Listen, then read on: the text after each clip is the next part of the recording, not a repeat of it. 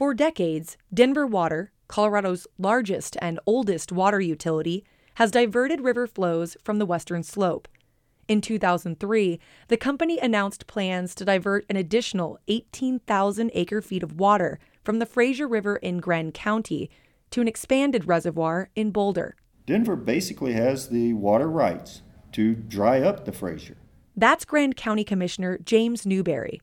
Denver Water's proposal sparked protest and thousands of letters in opposition. Newberry says the utility's legal power meant they were facing an uphill battle. We could have done a stall tactic, but at the same time, the Fraser is continuing to die. Various reports suggest today nearly 60% of the Fraser River's native flows are diverted, leaving this headwater tributary in a downward spiral. And Grand County simply doesn't have the money to invest in keeping it healthy. Since 1937, diversions from the Colorado River Basin, like the Colorado Big Thompson Project, have required compromise measures. As a municipality, Denver Water is exempt from those requirements.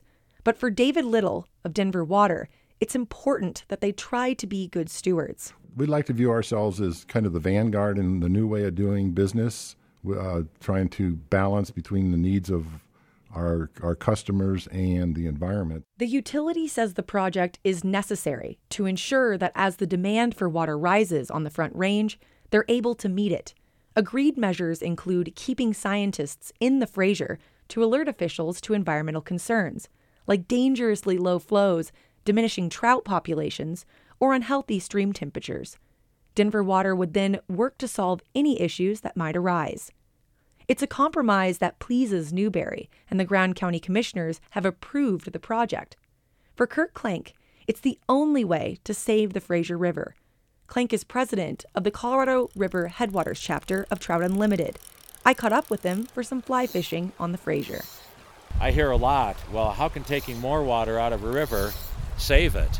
Um, taking more water out of the river is going to happen whether we have a mitigation package or not. This is a dead river without Denver Water's assistance. But not everyone's on board with the project that would also expand Gross Reservoir in Boulder. Activist Chris Gair is president of the nonprofit The Environmental Group.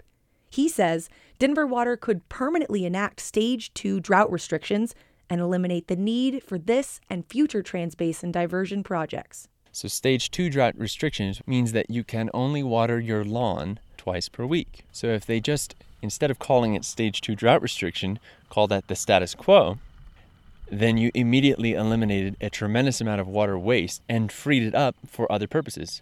Gair also questions this project's benefit to Boulder County. So this would be the largest construction project in the in Boulder County's history, and Boulder County is not a recipient of Denver Water's water. It's not a client. So the benefit to Boulder County is zilch. Boulder County commissioners have not yet supported the proposal, but they and Denver Water agree that the reservoir expansion could provide more water for South Boulder Creek. Opponents like Gair say, though, it's simply not worth it. The U.S. Army Corps of Engineers is expected to announce in April whether or not they approve the compromises and the permit for the Gross Reservoir expansion project. By then, Denver Water needs approval on an amendment to a federal hydropower license as well as water quality certification under the state run Clean Water Act. Boulder County commissioners are unlikely to respond until after the project is approved or denied. For Connecting the Drops, I'm Hannalee Myers. Connecting the Drops is a year long collaboration between Rocky Mountain Community Radio Stations and the Colorado Foundation for Water Education. Find out more at yourwatercolorado.org.